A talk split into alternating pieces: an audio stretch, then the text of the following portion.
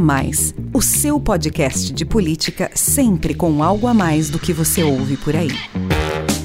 Olá, sou o Rafael Lisboa e tem início agora mais um episódio do podcast A Mais, o seu podcast de política sempre com algo a mais para você. O A Mais faz parte da Bússola, que é uma plataforma de conteúdo estratégico, parceria da revista Exame com o grupo FSB. Hoje o A Mais traz aqui para você um debate promovido pela Bússola sobre as oportunidades de expansão das novas fontes de energia limpa que ganham ainda mais importância no cenário de crise hídrica que estamos enfrentando. Dentro da agenda global de combate às mudanças climáticas, o Brasil pode se orgulhar de possuir uma matriz energética três vezes mais sustentável que a média mundial. Se hoje já ocupamos o terceiro lugar entre os países com maior capacidade instalada de energia renovável, atrás apenas da China e dos Estados Unidos, especialistas alertam que, diante das condições naturais privilegiadas, ainda estamos muito longe de explorar todo o nosso potencial e ressaltam a importância de diversificar a matriz brasileira, muito concentrada na fonte hidráulica, que corresponde a 60%. A atual crise hídrica reforça que é preciso investir mais e rápido em alternativas às hidrelétricas, inclusive com menor impacto ambiental. Hoje ocupamos a sétima e a décima quarta posições, respectivamente, nos rankings mundiais de energia eólica e solar. E como o Brasil está distante de aproveitar toda a sua capacidade, autoridades do setor garantem que o país tem potencial para liderar globalmente esses mercados. Com a facilitação do acesso a novas fontes renováveis por meio da tecnologia e diante dos ganhos econômicos e ambientais que proporcionam, grandes empresas, pequenos negócios e até consumidores residenciais têm ampliado seu interesse por geração alternativa de energia. E o avanço da pauta ISD no mercado fez com que a energia limpa entrasse de vez no radar de investidores em todo o mundo, que estão em busca de ativos com retorno sustentável para o planeta. Em uma hora de live no YouTube da Exame, eu conversei com lideranças do mercado sobre desafios e oportunidades para que o uso de energia solar, eólica e outras fontes alternativas cresça e se consolide de vez no país. Me acompanharam no bate-papo Eduardo Ferlauto, gerente-geral de sustentabilidade da loja Gêner, Fábio Carrara, CEO e fundador da Solfácil, Lucas Atademo, gerente de contas públicas e galerias do Açaí Atacadista, e Rodrigo Freire, CEO e cofundador da Olu. Vamos ouvir. Vou começar então o nosso bate-papo falando sobre o potencial da energia solar no país. Em 2020, o Brasil ficou entre os 10 países com maior expansão de energia solar no mundo. Fomos a nona nação com maior potência adicionada no ano passado. Isso fez com que ultrapassássemos a Ucrânia e a Turquia no ranking geral de capacidade instalada solar fotovoltaica, pulando da 16ª para a 14ª posição. Ainda assim, estamos muito longe de explorar todo o nosso potencial. Estamos atrás de países, por exemplo, muito menores em extensão territorial, como Holanda, França e Espanha na Europa, e Vietnã e Coreia do Sul na Ásia. A Itália, a Alemanha e o Japão chegam a ter, respectivamente, 3, 7 e 8 vezes a capacidade instalada do Brasil. Isso sem contar, claro, a China e os Estados Unidos que lideram a lista. Ou seja, estamos avançando, mas ainda falta muito. Na matriz elétrica brasileira, a participação da fonte solar fotovoltaica não chega a 2%. E foi justamente para facilitar o acesso à energia solar que foi fundada no ano passado a Olu, uma Energy Tech que conecta consumidores, distribuidores, instaladores e financiadores de forma 100% digital. O objetivo da plataforma é descomplicar os principais entraves relacionados à aquisição e à instalação do sistema de geração distribuída de energia solar, como, por exemplo, a complexidade técnica do produto e as burocracias para aprovação do sistema, e transformar essa compra numa jornada simples e rápida, né, Rodrigo? Conta pra gente então, Rodrigo, quais são as vantagens de aderir à energia solar, quem pode recorrer a esse sistema e como a Olu pode ajudar. Legal, legal, Rafael. É, vamos lá. Bom, começando aí pelas vantagens de aderir à energia solar, acho que elas são inúmeras, né? Mas a gente pode, vou dividir aqui em duas grandes frentes, tá? A primeira delas, eu acho que é a, que é a mais óbvia de todas, é o aspecto realmente ambiental e sustentável da geração solar, né? Então, está falando aqui da fonte mais abundante e renovável de todas, que é o sol. É, então, acho que começa por esse grande, por esse grande benefício. Quer dizer, você está usando, dentre as fontes renováveis, aquela que é mais renovável, mais abundante. Né? Com isso, é, tem todos os benefícios de, por exemplo, redução de gases do efeito estufa, a questão de menos uso de água, que hoje está tá muito em voga aí por conta do, do, do medo aí do racionamento hídrico mais uma vez. E acho que toda a questão de você deixar né, um impacto cada vez menor está claro para todo mundo hoje que não, não tem plano B para o nosso planeta e está tá mais do que na hora de mudar os hábitos de consumo para hábitos muito mais conscientes, tá? Então, É, acho que essa é a grande vantagem do ponto de vista ambiental. A segunda, segundo grande grupo de vantagens, eles são é, financeiros e econômicos, né? Então, hoje, para aquele consumidor que resolve fazer um investimento em energia solar, ele vai ter, devido à longa vida útil né, das placas solares, aí quase em torno de 30 anos, ele vai ter um retorno financeiro muito interessante. Né? A gente está falando aqui de é, retornos financeiros por ano, assim, da ordem de 30%, 40%, que é algo que você não vê em produtos com risco, um perfil de risco tão baixo assim. É, e, claro, uma possibilidade de, vo de você economizar praticamente, né, dependendo aí da tua disponibilidade de, de capital e de espaço no telhado, praticamente 100% da sua conta de luz. Né? Então, acho que a combinação desses dois, desses dois fatores torna o, o produto energia solar muito forte né, uma, uma vantagem dupla, vamos dizer assim. Você não tem que arbitrar entre fazer o bem para o mundo e economizar dinheiro, as duas coisas vêm de, de mãos dadas. Né? Passando aí para quem pode, quem pode fazer uso de um, de um, sistema de geração solar, acho que esse é outro grande ponto muito interessante da, da tecnologia. Né? Quer dizer, ela é, ela é extremamente democrática, vamos dizer assim, porque na prática todo mundo que tem um consumo de energia pode fazer uso. Claro que tem uma questão, acho que duas questões aqui é uma de espaço, né? Então é, você precisa ter ali basicamente um telhado que receba alguma insolação ou uma área no solo, né? Um, espaço para que você possa instalar esse sistema. É, e o segundo, acesso a capital. Né? Então, ainda que seja um produto extremamente vantajoso do ponto de vista financeiro, você ainda precisa fazer um investimento. E aí entram soluções, é, é, soluções inteligentes de financiamento, por exemplo. Acho que o Fábio vai falar mais, mais sobre isso. Mas hoje você já tem é, na prática, né, muito, é, muitas soluções no mercado aí que conseguem atender isso. Então, em resumo, acho que praticamente todo, todo mundo pode fazer uso, né, pode aderir à energia solar, acho que cada com, com as especificidades de cada projeto aí, mas é, é algo que atende é, amplamente ou, e, que a gente gostaria de, né, ter essa nossa missão é de realmente transformar isso num produto extremamente democrático, atendendo aí todas as, é, as camadas da, da população, todas as classes sociais, todo mundo que tiver basicamente um consumo de energia que, que é a grande maioria da população. Né? É, e pensando um pouco em como a Ulu pode ajudar, a Ulu ela nasceu realmente para simplificar bastante, como eu comentei, acho que a, a nossa missão é realmente democratizar o acesso à energia solar. Na nossa visão, ela passa muito por dois, duas grandes barreiras aí. Acho que uma questão é é um produto que tem uma tecnicalidade grande, então tem, é, tem uma questão de dimensionamento do sistema, tem questão de inúmeros fabricantes globais de marca, é, placa, tipo de produto, etc. Isso não é tão palatável assim para o típico consumidor, né? Aquele consumidor que ainda não é tão versado assim no produto, que é a grande maioria da população brasileira. E segundo, tem a questão justamente de você é, abaixar ou acelerar ainda mais, né? Esse movimento de queda nos preços aí. Por isso que, que a gente é um marketplace, é assim que, que a gente busca né, reduzir esse custo de adoção. Então, essencialmente, para o cliente final, a gente vai ajudar ele com essas duas pontas. Vou transformar esse produto que à primeira vista parece complexo e muito técnico em uma jornada super, super simples e fluida, totalmente é, é, digitalizada, né? E por outro lado, a gente vai ajudar também a, a fazer uma melhor equação, a, a melhor equação financeira para o cliente. Então, seja uma condição mais interessante num preço à vista, seja buscar um financiamento inteligente, é, é, ou enfim, outras soluções estão disponíveis no mercado. Né? Então, na prática, a gente faz tudo isso do começo ao fim, sempre com esse viés de oferecer uma experiência de fato bem descomplicada e, e simples. Obrigado, Rodrigo. Você falou aqui sobre a questão dos custos do financiamento, então vou chamar aqui o Fábio para conversar com a gente, porque a Solfácil, a primeira fintech brasileira de energia solar, nascida em 2018, também surgiu com o objetivo de democratizar o acesso a essa fonte limpa de energia, oferece uma linha de financiamento que não requer desembolso e gera ganhos imediatos para os clientes que substituem a despesa da conta de luz por um investimento parcelado em um sistema fotovoltaico. A plataforma une integradores, consumidores e investidores financeiros de maneira eficiente, viabilizando as melhores condições de mercado. Fábio, explique então para a gente por que investir no sistema fotovoltaico é um bom negócio Principalmente agora que a gente está vivendo aí todo esse problema de crise econômica que é oriunda ainda da Covid, da crise do coronavírus.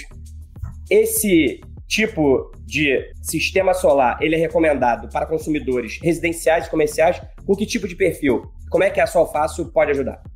Legal, obrigado pela oportunidade. Bom, uh, eu estou atuando já no setor de energia solar há seis anos, uh, desde 2015, sempre acreditei que a energia solar é muito viável para o cliente final, pelos motivos que foram falados aqui, não só porque tem um impacto de sustentabilidade, uma energia limpa, tem um impacto social, tira a pressão uh, do orçamento das famílias com energia elétrica, que hoje representa 4% do orçamento familiar, e como foi dito também, é, gera economia, um retorno financeiro para o cliente que é bastante atrativo, né? Então vale, é, sempre acreditei que vale muito a pena. Mas na prática, é, por três anos eu atuei no mercado como uma empresa que oferecia essa solução para os clientes finais, né? Eu era um integrador solar, subi muito telhado, instalei muito sistema pelo Brasil e, e, e eu percebi que a demanda, é, o interesse era muito grande. Isso foi comprovado por uma pesquisa Ibope 93% dos brasileiros querem colocar energia solar na sua casa, né? Então, a energia solar agrada a esquerda, a direita, o centro, homem, a mulher, todo mundo quer colocar energia solar, o empresário, a pessoa física, né? E, e como o Rodrigo falou, o retorno é muito alto. Então, por que, é, por que talvez não o mercado não cresça tão rápido quanto a gente gostaria? Uh, o problema é que apesar de 93% das pessoas quererem colocar, né, é, ainda assim tem que ser feito um investimento à frente.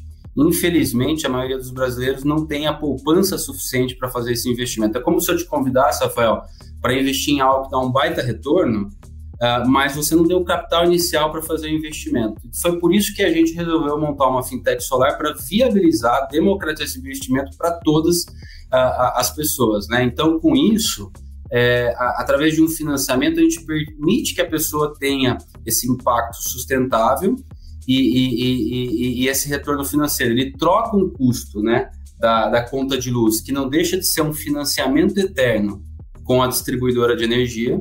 Então, toda pessoa vai pagar a sua conta de luz por toda a sua vida, provavelmente a casa vai ficar com o filho, vai. Então, ele pode trocar esse custo por um bom investimento uh, no sistema de energia solar. A Solfácil, como fintech, financia esse sistema integralmente para a pessoa, pessoa física ou para pessoa jurídica, ela já tem ganho imediato. Então, porque normalmente o que ela vai economizar de energia elétrica, como o Rodrigo falou, que pode ser quase praticamente toda a conta de luz, normalmente essa economia é maior do que a parcela do financiamento que ela tem que pagar para a Solfácil, só que a diferença é que esse é investimento tem data para acabar. Normalmente em 5, 6 anos, o financiamento está pago e o cliente se beneficia aí uh, de mais de, de, de, de 20 anos aí de energia grátis nessa parcela uh, que, ela, que ela economiza. Então, acho que os números, apesar do Brasil ter começado um pouco atrasado com relação aos Estados Unidos, Austrália, Alemanha, acho que os, de, os números do Brasil hoje demonstram que realmente a energia solar é algo viável, que vale a pena. Né? O mercado é, de geração distribuída solar, que é né, sistemas majoritariamente no telhado das casas, ele tem crescido 170% ao ano nos últimos cinco anos. É um crescimento surreal, considerando que a gente está passando por crise após crise é, no Brasil, né? O mercado solar é um mercado muito anticíclico. Quando as coisas não estão indo bem na, na economia, as pessoas querem deixar de consumir e querem economizar, querem proteger o, o seu patrimônio e a sua renda, né? E, e, e, para você ter uma ideia, você passou alguns números interessantes aí sobre o setor, mas no ano passado, no Brasil, de todas as novas fontes de energia que foram instaladas no Brasil, nova capacidade, né? Que eu acho que é muito importante porque a gente está vivendo um momento de racionamento, ou seja, falta capacidade para atender a demanda no Brasil. De todas as fontes, a geração distribuída solar foi a número um. Ela ficou na frente uh, das termoelétricas, das hidrelétricas, da própria solar centralizada. Uh, o ano passado foi adicionado 2,6 gigawatts de nova potência solar distribuída no Brasil. Em segundo lugar, infelizmente, ficaram as termoelétricas, que é uma fonte poluente, que ajuda em momentos de, de crise, mas ela tem esse lado negativo de, de ser cara e poluente. Então, vale muito a pena e a Solfácil está tentando ajudar o mercado a, a crescer nesse sentido. Além da energia solar, que a gente falou bastante aqui no início desse nosso bate-papo, outra fonte renovável com potencial gigantesco no Brasil é a eólica. No ano passado, fomos o terceiro país que mais ampliou sua capacidade instalada de energia eólica no mundo. Ela é a segunda fonte com maior participação na matriz elétrica brasileira, mas ainda assim responde por pouco mais de 10% do total da energia gerada, muito atrás das hidrelétricas, responsáveis por 60%. A loja Renner, uma das maiores varejistas de moda e lifestyle do Brasil, com mais de 600 lojas em operação, decidiu apostar no uso de energia eólica em suas unidades. A empresa acaba de firmar um contrato com a Enel para a compra de energia gerada por parque eólico, com o objetivo de abastecer 100% da demanda de 170 lojas e do seu centro novo de distribuição, que está em construção em Cabreúva, em São Paulo. Eduardo, por que, que a Renner optou pela contratação de energia eólica? Quais são as principais vantagens desse modelo de geração de energia e que outras iniciativas sustentáveis vocês vêm implementando na empresa? Trazendo um pouquinho só do histórico de como que a gente chegou na definição desse projeto, é, a gente vem há algum tempo já trabalhando com o tema de SG, são mais de 15 anos, né? 2008 foi um grande marco em que a gente começou, de fato, pela fundação do nosso Instituto Lojas Renner, né? E a partir daí a gente começou a implementar diversas ações dentro do, dos três pilares, né? E claro que o grande histórico da gente vem é, do pilar de governança. Fomos a primeira corporation do Brasil, então a gente teve que estabelecer práticas, né? Bastante voltadas ao que é realmente a referência internacional aí para o aspecto de governança. Quando a gente evolui, então, ao longo dos anos, até 2018, em que lançamos o Moda Responsável. O Moda Responsável é o conceito, é o projeto, são as diretrizes estratégicas que a gente definiu a partir uh, do nosso diálogo aí com o board e também da nossa estratégia de sustentabilidade, né? A gente colocou compromissos públicos, né? E hoje uh, a gente tem para 2021, exatamente esse ano, a fase de atingimento dos compromissos que foram lançados em 2018 e 50% deles uh, basicamente são voltados à migração, ao trabalho que a gente vem fazendo desde 2012 para a migração de fontes, uh, utilização, uso e consumo de fontes renováveis de baixa emissão. A gente começou primeiro usando o Mercado Livre, né, o, o, o trabalho todo é, de contratação via Mercado Livre, usando bastante, é, então, aí pequenas centrais hidrelétricas dentro do nosso contexto de uso e consumo. E a partir de 2000 2016, a gente começou a estudar de forma mais ampla é, o trabalho, então, com energia solar. A gente tem hoje, uh, na verdade, dois, três parques que foram construídos onde a gente consome energia integralmente desses três parques solares, abastecendo oito lojas. E aí chegou o momento da gente começar a estudar, então, para diversificar dentro do nosso trabalho de diversidade, de, de, desculpa, de sustentabilidade, a gente procurou observar, sempre procuramos estar atentos a essas oportunidades de mercado, olhando o cenário, né, o cenário uh, do setor, olhando disponibilidade, prazo dos projetos. Então a gente começou em 2018 a estudar a energia, a energia eólica como uma grande estratégia aí para a gente começar a implementar. Chegamos na Enel, que é uma referência realmente dentro do, do contexto é, de, de energia, energia eólica. A gente estudou então bastante tempo a forma de implementar esse projeto e conseguimos agora concretizar. O, o contrato começou a vigorar a partir de junho. O nosso parque é, ele, vai, ele vai ficar pronto a partir de dezembro, mas o contrato já começou a vigorar desde junho. Né? Então, realmente, a gente tem agora um trabalho que já começou de migração das nossas lojas, principalmente, né, como tu citaste. O nosso objetivo é chegar em 170 lojas com o contrato da Enel Uh, então a gente já começou a fazer esse trabalho desde do mês passado, né? Desde o mês passado, desde o mês de junho. Eu vou chamar aqui também agora para esse nosso bate-papo o Lucas, porque uma grande companhia de atacado de autosserviço que tem investido muito também na eficiência energética, com a ampliação do uso de fontes renováveis, é o Açaí Atacadista, que tem 187 lojas espalhadas por todo o Brasil, por onde passam mensalmente 30 milhões de clientes. Lucas, em março desse ano, vocês anunciaram a migração de quase todo o parque de lojas para o mercado livre de energia. O que, isso significa na prática em relação ao uso de energia limpa? Hoje, quanto da matriz energética do açaí vem de fontes renováveis? Eu queria que você falasse também um pouco das usinas solares que vocês possuem em algumas unidades. É, como você comentou, Rafael, a sustentabilidade é um importante pilar do nosso negócio e a gente conta aqui no açaí com um robusto plano de eficiência energética nas nossas lojas.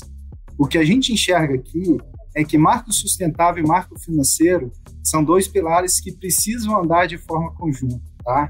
Como você mesmo comentou, em março deste ano, anunciamos a migração completa de, das nossas lojas que foram abertas até 2020 para o mercado livre de energia E hoje essas lojas, elas consomem uma energia 100% renovável, proveniente de fontes eólica, solar, biomassa e pequenas centrais hidrelétricas. Só para você ter ideia, Rafael, hoje o açaí conta com 187 lojas e já foram migradas para o Mercado Livre 171 lojas, tá?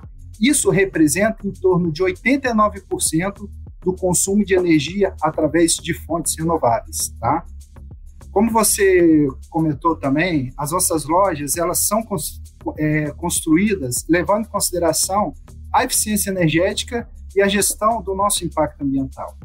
Toda loja açaí, hoje, ela já nasce com uma iluminação 100% com lâmpada LED, ilhas de congelados e resfriados totalmente com porta de vidros, o que aumenta a, a, a gente consumir uma menos energia. A fachada de vidro é, que permite uma maior uh, incidência solar para dentro do nosso salão de vendas, assim como algumas telhas translúcidas que permite a gente consumir menos energia na nossa área de venda. Importante observar também, Rafael, que todas as nossas lojas possuem sistema de automatização de ar-condicionado que faz com que a gente consuma menos energia. Falando um pouquinho sobre a questão da fotovoltaica, hoje o Açaí ele conta com oito lojas que possuem usinas solares nos estados do Rio de Janeiro, Goiás, Paraná e Mato Grosso, tá? Esses painéis, eles normalmente eles são instalados no estacionamento da loja e na cobertura da área de venda, tá? o que permite de fato a gente aproveitar a luz solar para a gente uh, produzir energia. Em 2020, para vocês terem uma ideia, essas, essas nossas usinas solares elas produziram mais de 6 mil megawatts de energia, o que corresponde a aproximadamente 3.400 residências e evitar a emissão de 535 toneladas de CO2 durante esse período. É importante observar também, Rafael, que uma das usinas solares é uma das nossas lojas lá em Goiânia Independência e ela é uma das usinas de maior tamanho dentro de uma área urbana. Essa usina ela conta com aproximadamente 2.880 módulos em operação, ela ocupa uma área de 7 mil metros quadrados, uma potência média de 900 quilowatts pico, tá? Essa usina ela consegue corresponder a 40% do consumo total de energia da loja. Obrigado, Lucas. Ouvindo aqui vocês, fica claro que esse é um jogo de ganha-ganha, né? Investir em fontes alternativas de energia, porque você tem ganhos ambientais, obviamente, muito expressivos, mas ganhos econômicos, financeiros também, que são muito significativos, né? Então, acho que é interessante mostrar aqui para o nosso público que é possível acessar esse tipo de energia. Aqui a gente tem dois representantes de como a tecnologia facilita e democratiza esse acesso. E a gente tem aqui representantes de varejistas e de atacadistas, mostrando sim, ó, é um bom negócio, a gente está usando as nossas lojas, vale a pena e você também, usuário final, pode explorar aí esse potencial de energia renovável que o Brasil tem. Agora eu quero saber de vocês, como é que a pandemia tem impactado a busca por fonte de energia limpa? Essa crise sem precedente provocada pela chegada do novo coronavírus fez com que todos nós, indivíduos, empresas, marcas, repensássemos o nosso papel na sociedade e a nossa contribuição para o planeta. Com a convite à agenda ISD, que o Eduardo já citou aqui, que reúne as práticas ambientais, sociais e de governança das empresas, ela ganhou ainda mais visibilidade e importância entre executivos, investidores e consumidores. Como é, como é que, na opinião de vocês, esse momento desafiador do presente nos forçou a olhar com mais responsabilidade para o futuro e pode contribuir na expansão da energia renovável? Primeiro você, Fábio, qual foi o efeito da pandemia no mercado de energia solar e também para a Solfácil? Bacana, acho que uma pergunta bacana. Bom, é, lá atrás, ano passado, quando explodiu a pandemia, houve aí uns dois meses que o mercado foi afetado, as operações pararam, até porque ninguém sabia direito o que ia acontecer com o planeta Terra, né? Mas, em geral, como eu disse, é, o mercado de energia solar é muito anticíclico e resiliente a crises, porque ele apresenta uma solução concreta para o consumidor para lidar com a crise, né? As pessoas em momentos de crise elas param de pensar em consumir é, vamos dizer assim, consumos menos úteis, mais fúteis e passam a se preocupar mais com o futuro e como poder economizar e como ter, também ter menos impacto no meio ambiente, né? Então, em épocas de crise, é, a, gente, a, gente, enxerga menos renda. Se eu tenho menos renda, eu tenho que diminuir despesas. E, e, e um sistema de energia solar efetivamente apresenta essa solução para o consumidor final, né? Então, a gente viu que o, o, mercado de energia solar distribuída, em particular para pequenas residências, pequenos comércios, ele tem crescido muito rápido como uma alternativa para ajudar a população a lidar com a crise. A Solfácil, em particular, como ela ajuda a resolver a problemática da pessoa não ter o capital para investir, ou seja, ela precisa de financiamento para conseguir é, conquistar esse desejo, esse sonho, a gente tem, tem, tem tido um crescimento bastante acelerado. Uh, no, nos últimos 12 meses, a Solfácil já cresceu mais de 20 vezes com relação ao, ao que era há 12 meses atrás. Hoje, a Solfácil é, financia dezenas de milhões de reais todo mês em projetos de energia solar, alguns milhares de clientes. E então, é claramente a gente percebe realmente é, as pessoas buscando uma solução para a crise. E por fim, como você mencionou, é, essa crise da Covid também trouxe atenção para o meio ambiente, para a sustentabilidade do planeta Terra. Então, a gente tem visto do lado dos investidores muito um desejo de poder investir em ativos que tenham um viés sustentável, né? Uh, do, da mesma forma que você tem muita gente que não tem dinheiro para investir na energia solar, você tem muita gente, poucas pessoas que têm muito capital e querem investir.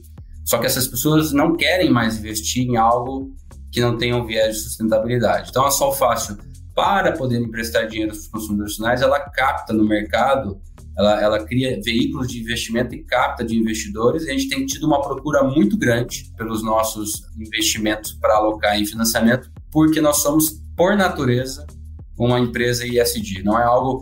A gente nasceu com isso lá atrás, já, e a gente sabia que esse movimento ISD ia vir e ele se antecipou. Então, isso está sendo bacana de ver e eu acho que vai continuar aí para o longo prazo. Rodrigo, a Olu ela nasceu em 2020 que foi justamente o ano da pandemia. Qual é, na sua avaliação, o impacto da Covid-19 na busca por fontes alternativas de energia? Seja como resposta à crise econômica ou como reação às cobranças da sociedade por mais consciência ambiental? É, olha, eu vou ecoar um pouco o que o Fábio acabou de comentar, né? Então, é, de primeiro momento, acho que a, a Olu ela chegou ao Brasil em 2020, é, mas a tecnologia, a plataforma que a gente usa, ela foi desenvolvida na Europa, né, em 2016, então apesar dela chegar na pandemia, ela já chegou com um produto que já tinha sido testado e provado em países mais desafiadores até, né?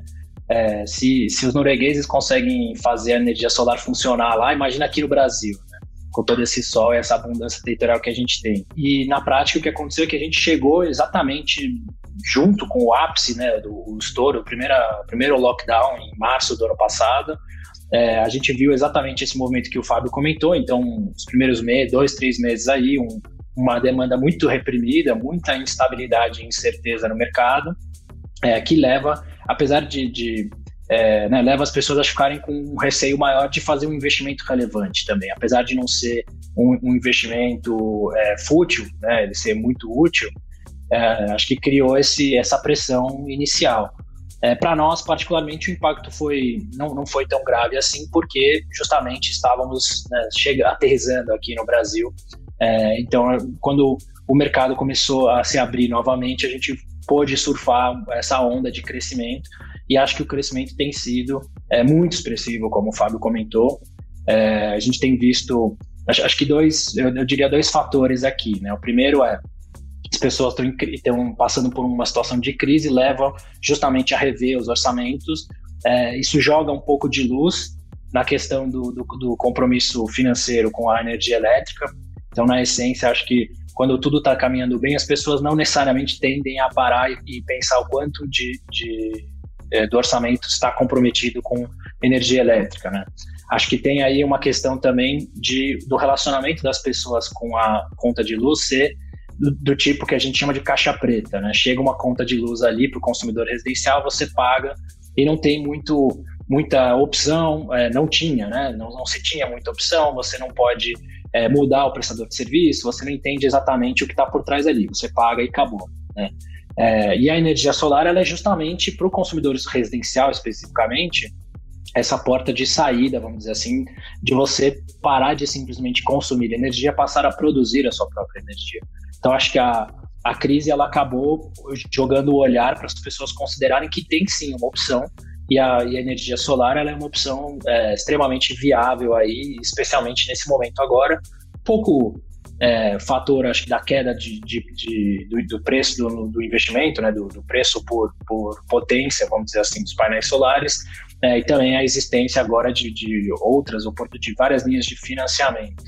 Mas tem um movimento interessante também, que as pessoas com o home office, elas passaram, obviamente, a ficar mais tempo em casa, e o que acontece é que elas viram as, as contas de luz é, subirem expressivamente, né? Então, é, é, antigamente todo mundo ficava o dia inteiro no escritório, o, você não tinha aquela visibilidade ali, você passou a, a, trabalhar de casa 100% do tempo praticamente, então você viu isso explodindo, cria uma pressão de buscar alternativas, né? E acho que hoje, é, pensando em alternativa para essa história da caixa preta que eu comentei, a energia solar ela, ela aparece aí como é, o, o, o grande candidato, né? É, e aí o segundo ponto, acho que o Fábio comentou também, eu, eu, vejo as crises elas tendem a ser grandes catalisadores de alguns movimentos que, que eventualmente iam acontecer de qualquer forma, né? Então, particularmente eu tenho a mesma visão. A gente é, sabe que os fatores, né, ISD, essa agenda ISD, ela saiu de uma discussão meio de pano de fundo nos, nos últimos anos, em que você, você via não um comprometimento das empresas em realmente adotar uma agenda super forte, era mais algo é, para estar tá dentro do, do, do, que se falava, que estava em voga, né?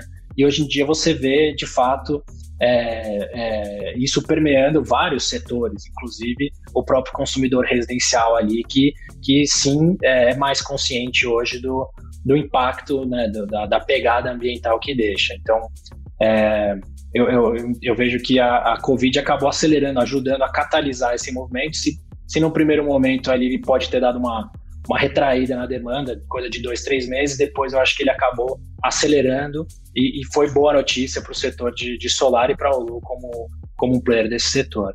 É bem colocado aí, Rodrigo, porque a nossa relação com a energia, com a conta de luz mudou completamente, né? Porque é, o home office faz com que você gaste muito mais energia, fique mais ligado. Ao mesmo tempo, a gente vive uma situação de crise econômica, tem que buscar novas alternativas.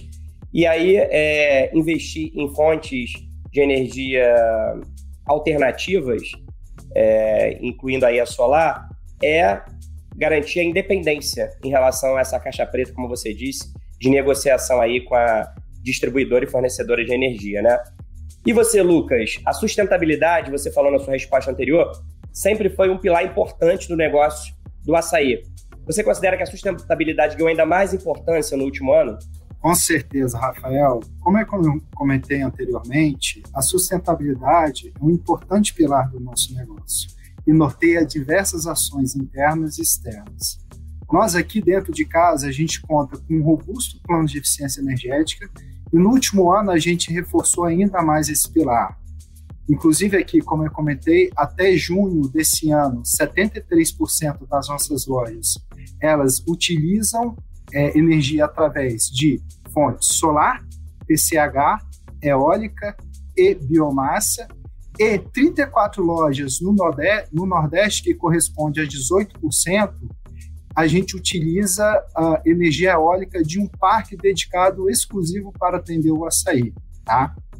Por fim, acho que vale comentar também que uh, essas ações elas estão em linha com o nosso compromisso de reduzir em 30% a emissão de gases causadores do efeito estufa até 2025, com base no ano de 2015, sendo que neste período o nosso parque de lojas vem crescendo de forma expressiva. Só para vocês terem uma ideia, em 2015 o açaí ele contava com 95 lojas e atualmente hoje a gente conta com mais de 180 lojas, 180 lojas espalhadas em todo o Brasil. Então a meta é justamente reduzir 30% de 2015 até 2025, crescendo ainda de forma orgânica. Essa meta integra um índice de sustentabilidade e diversidade da companhia, está atrelado também à remuneração variável, desde os consultores de loja até a remuneração variável dos nossos diretores executivos. Obrigado, Lucas. E no caso da loja Gênero, Eduardo, você, é, na sua última resposta, você elencou aí uma série de metas da companhia ligadas à sustentabilidade, né, que tem prazos a serem cumpridos e vocês estão cumprindo. Como é que essas iniciativas sustentáveis estão inseridas na estratégia de ISD da empresa e qual que foi o impacto da Covid-19 para o avanço dessa agenda de responsabilidade ambiental e social dentro da companhia? essas iniciativas completamente conectadas, são transversais aos, aos nossos pontos estratégicos, né? Então, o moda responsável, como eu comentei é, na minha primeira abordagem, ele tem, ela tem a moda, o conceito moda responsável para a gente tem quatro diretrizes, né?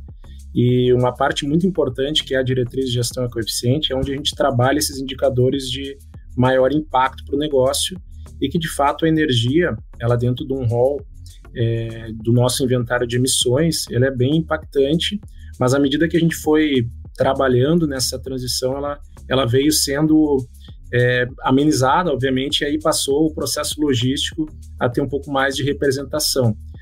Com o trabalho do inventário é, de emissões começando há bastante tempo, a gente sempre teve essa lupa muito muito clara em relação à nossa operação de loja, como o próprio uh, como o próprio colega da, do Açaí comentou, a gente fez uma migração bastante intensa na parte de automação de lojas. É, hoje, 100% também das nossas lojas contam com a tecnologia LED, a gente implantou uh, equipamentos aí com uma eficiência muito melhor, também a automação, ligar e desligar de luzes, controle do, controle do ar-condicionado. Isso veio trazendo para a nossa jornada uma redução muito impactante em relação ao consumo e, obviamente, emissões. E aí a gente começou a trabalhar com mais ênfase é, na parte da jornada e logística para movimentação das nossas peças, olhando a gestão de emissões. Quando a gente olha o ano passado, a nossa cadeia ela teve uma desarticulação bastante grande, então a gente sofreu tanto na nossa operação direta com fechamento de lojas, e isso não fez, ao contrário, a gente recuar na nossa estratégia de 2021, com os quatro compromissos, a gente de fato reafirmou e acelerou todas as iniciativas. Só para vocês terem uma ideia, e o público também que está nos ouvindo, em relação ao primeiro compromisso, tá, que é ter 80% de produtos menos impactantes, sendo 100% algodão certificado, é, dentro desse contexto de matérias-primas, o algodão tem uma importância muito grande para a gente. Tá? Só em 2020 a gente alcançou 80 milhões de peças, tá? sendo que desde 2018, quando a gente estipulou os compromissos, a gente já tem 130 milhões de peças. Então, boa parte do que a gente fez para este compromisso público foi no ano da, da pandemia. Colocamos uma frente de apoio social, aonde o nosso braço de apoio social, que é o Instituto Lojas Renner, a gente montou dentro do nosso comitê de emergência da Lojas Renner, tá? Essa frente para que ela pudesse colaborar através de uma rede, tá? Com instituições de saúde, com instituições, com comunidades em maior uh, nível de vulnerabilidade para que a gente conseguisse é, ajudar com doação de máscaras, doação de, de, insumos. Então, realmente foi algo que na nossa jornada de ESG é, foi bastante enfático também para o ano de 2020, em que a gente conseguiu viabilizar mais de 5 milhões de doações o que com a rede de colaboração, por muito a gente buscar também nesse momento ajudar a cadeia que estava desarticulada, a gente buscou produzir máscaras. Aprovamos com a Anvisa a produção de máscaras hospitalares, produzimos na nossa cadeia e fizemos doação.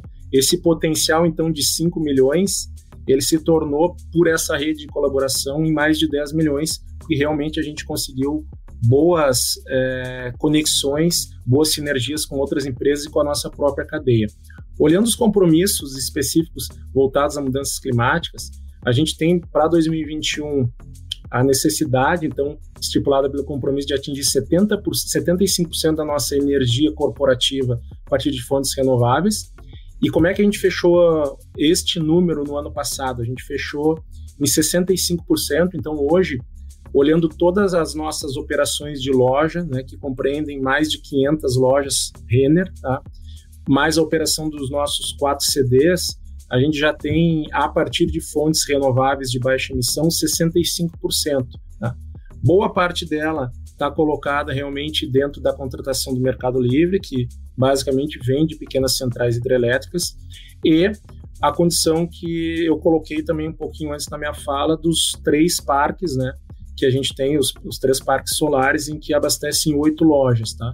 Então, realmente foi um ano que, uh, olhando 2020, que a gente também acelerou e conseguiu manter em linha aí com a nossa com a nossa busca de atingimento compromisso público a condição de energia renovável e também olhando a redução de emissões, que é o quarto é o quarto compromisso, a gente reduziu em 20% as nossas emissões em 2021.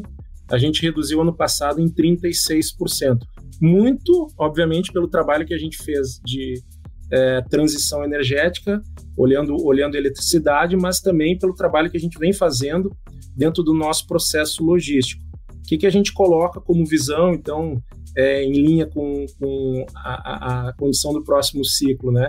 A gente precisa reduzir em 30% as nossas emissões até 2030, pelo pacto que a gente assumiu é, através da assinatura do, do Business Ambition, que é, o, que é uma campanha aí que a ONU Internacional fez para redução realmente da, das emissões aí em linha com o que o Acordo de Paris coloca. Em 2050, como eu comentei também, o outro pacto é a gente chegar a zero emissões líquidas é, de emissões de, de, de carbono. Né? Então, realmente foi um ano em que a gente reafirmou o nosso posicionamento, uh, olhando, olhando com bastante ênfase toda a nossa cadeia, todos os nossos colaboradores. Também procuramos de imediato, eh, em março, logo no ápice da pandemia, fecharmos todas as lojas. Isso foi bem importante, olhando a saúde do nosso colaborador. Então, a gente foi a primeira varejista a, por volta de 18, 19 de março, fechar todas as lojas.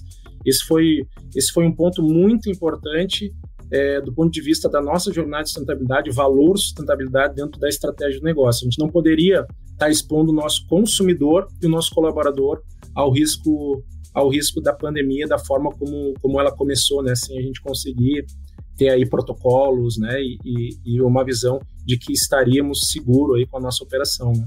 Obrigado, Eduardo. Antes da gente entrar aqui na última rodada de perguntas, porque o nosso bate-papo já está quase no fim, chegou aqui uma pergunta do público, do Matheus Francisco, que é para o Fábio, mas eu acho que tanto o Fábio quanto o Rodrigo podem responder, então se o Rodrigo depois quiser complementar também, é o seguinte, tendo em vista que os módulos duram entre 25 e 30 anos, após esse período, a medida a ser tomada mais viável é solicitar outra instalação de projeto, Fábio? Sim, um sistema de energia solar pode durar mais de 30 anos, principalmente as placas. Recentemente eu vi um artigo de um dos primeiros sistemas de energia solar instalados na Europa há mais de 40 anos e ele está produzindo ainda. Então, pode ser que a parte das placas uh, continue a funcionar por mais tempo até, o inversor, que é a parte eletrônica, normalmente tem que ser substituído um pouco mais frequentemente. E é natural é, que muita gente, com o passar do tempo, ascensão de renda, vem às vezes até aumentar um pouco o consumo. Então é natural, mesmo antes de que uma pessoa tenha que colocar outro sistema, que às vezes ela faça uma expansão uh, para acomodar um, um consumo eventualmente um pouco maior de energia. Bom, Rodrigo, aproveitando essa pergunta do Matheus, no marketplace de vocês é, existem opções que, em que essa durabilidade varia bastante ou é mais ou menos o, o mesmo período? É, não, Rafael, é mais ou menos o mesmo período. É, acho que esse é o padrão global, vamos dizer assim. Né? Todas as, as marcas aí que a gente trabalha de fabricantes de painéis, é, eles oferecem, inclusive, garantias desse período de duração. Né? Então, se fala muito hoje de 25, 30 é, anos de vida útil, como o Fábio comentou, a gente já ouviu relatos né, de, de, painéis que duram mais do que isso, mas todas as marcas, por exemplo, que a Olu trabalha, elas têm uma garantia de rendimento nesses 25 anos. Né? É, então, os fabricantes garantem que depois desse período elas vão render pelo menos 85% da capacidade original. Então tem uma questão aí de que acho que é o, o, o padrão de ouro global, né? De você trabalhar com marcas de primeira linha. É, então, em geral, você, se você avançar para marcas é, que são menos é, ou talvez menos tradicionais, ou, ou com, com uso de materiais menos duráveis, você vai ver é, um prazo de duração menor, mas mais particularmente para nós, né, nós só trabalhamos com esse padrão de ouro aí, que é de 25, 30 anos mesmo. Bom, gente, agora para encerrar, eu quero ouvir a opinião de vocês sobre o futuro da energia renovável no Brasil e as previsões para os negócios de cada um. Eu vou começar então com o Lucas. Lucas, quais são os planos do açaí daqui para frente para tornar a matriz energética ainda mais limpa? E como é que você avalia o potencial de crescimento do uso de fontes renováveis aqui no país? Bom, Rafael, eu acho que como plano futuro é a gente dar continuidade no que a gente está fazendo. Ou seja, é, dar continuidade a toda loja orgânica que a gente abrir, ou essa loja já nascer no Mercado Livre, ou então ela conseguir migrar no próximo ciclo tarifário. Para vocês terem ideia, hoje o açaí falta migrar 16 unidades. Então, ou seja, é continuar esse passo a passo para que de fato a gente tenha essa questão uh, mais eficiente.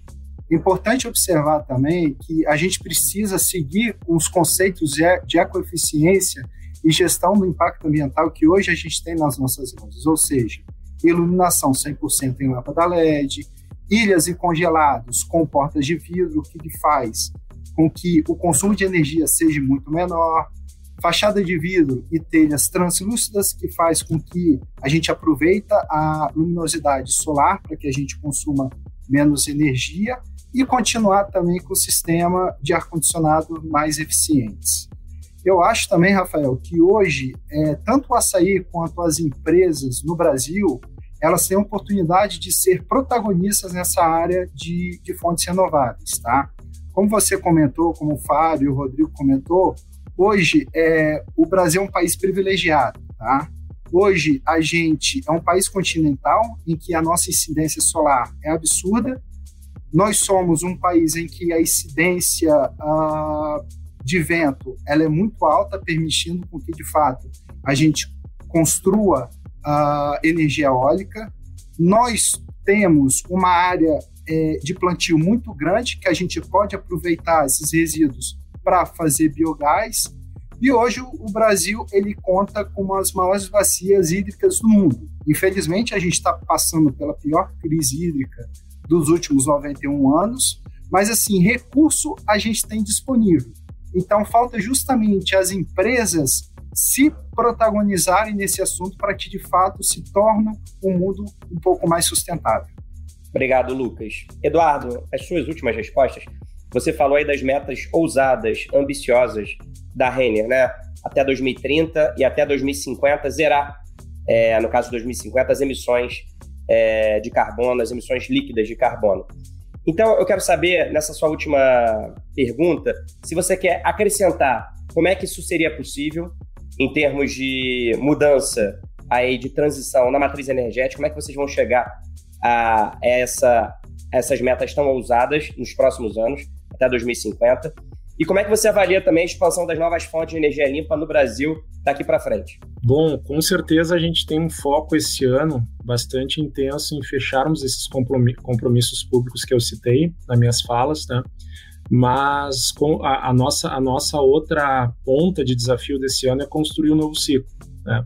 E o novo ciclo, com certeza, não para dentro, dentro do que a gente entende é, de gestão que a gente precisa fazer de mudanças climáticas e olhando com muito foco realmente a transição energética. Quando a gente fala em atingir 75%, é o que a gente de energia é, consumida a partir de fontes renováveis, é o que a gente estipula para esse ano, mas a gente não quer parar por aí, com certeza. Tá? A gente está com bastante olhar atento né, em relação às oportunidades. O que a gente vê, até baseado na discussão, é que o Brasil, olhando o cenário, né, tem um potencial muito grande que ainda não foi explorado.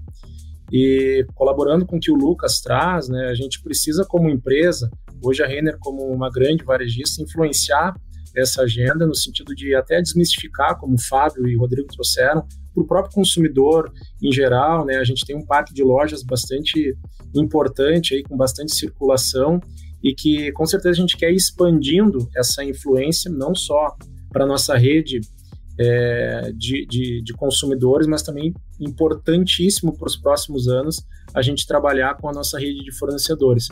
Quando a gente fala dessa uh, meta maior aí de chegar a zero emissões líquidas e, e aí um, um meio de caminho 2030 reduzir em 30%, a gente tem um, uma condição bem específica que é trabalhar o escopo de fornecimento dentro dessas metas. O nosso escopo de inventário de emissões ele passa agora, a partir dessas metas, que já são um, um preâmbulo aí dos nossos próximos compromissos. Eu comentei que a gente está fazendo esse ano a construção, mas a, esses dois pactos a, a, que a gente estipulou em 2019 da ONU para mudanças climáticas, eles já, já fazem parte do nosso ciclo atual.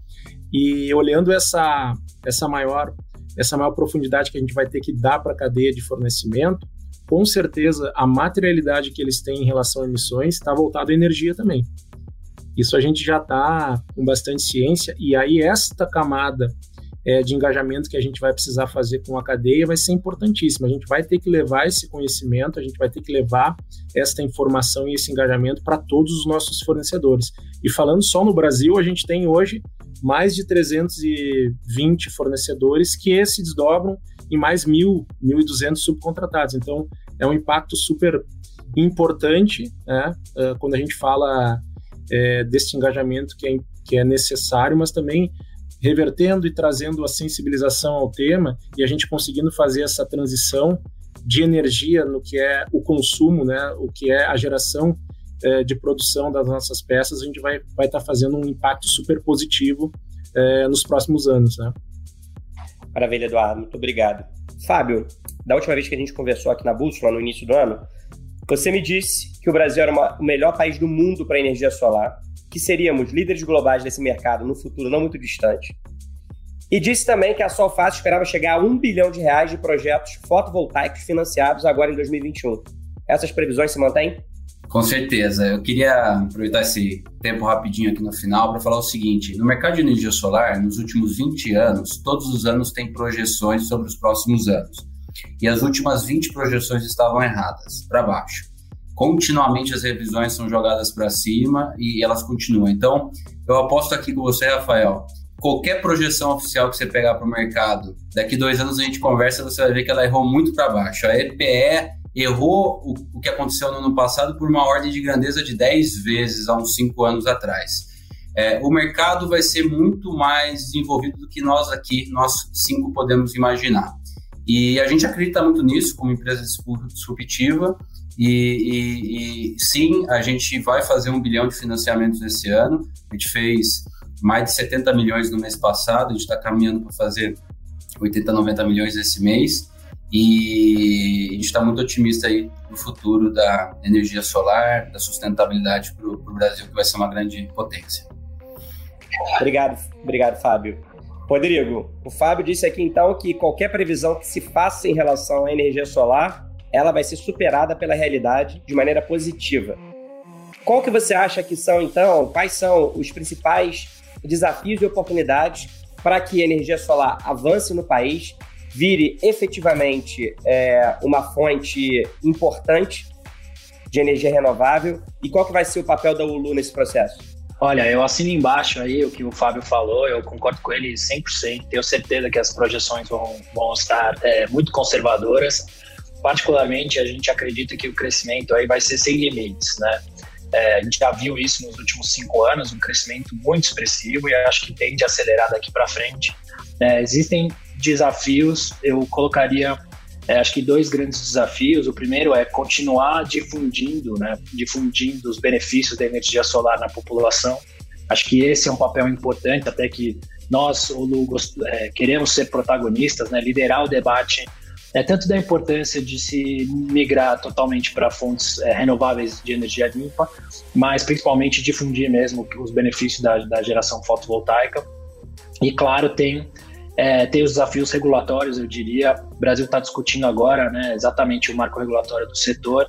Existem propostas aí para é, que podem alterar um pouco o, o, balanço da equação. Então, eventualmente, quem decidir investir nisso é, pós-marco legal pode ter regras aí menos favoráveis, talvez, né, do que as atuais. Então, acredito também que a gente achar um, um modelo aí, conseguir ter um modelo que é, que, que, possa ser talvez justo e, e, igualitário, mas que não prejudique o desenvolvimento da, o crescimento da energia solar é um grande desafio, né?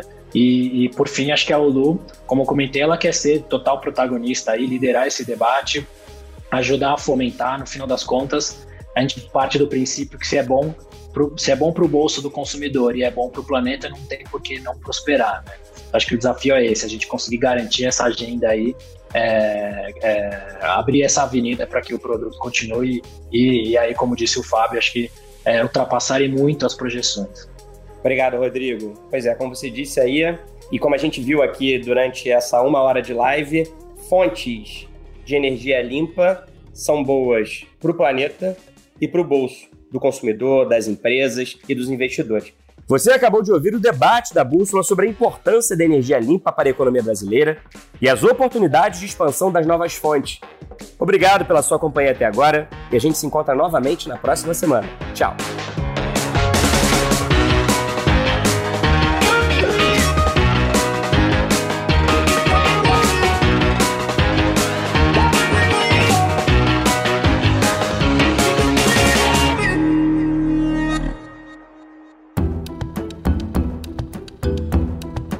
Edição Guilherme Baldi, este podcast faz parte da plataforma Bússola, um produto do grupo FSB.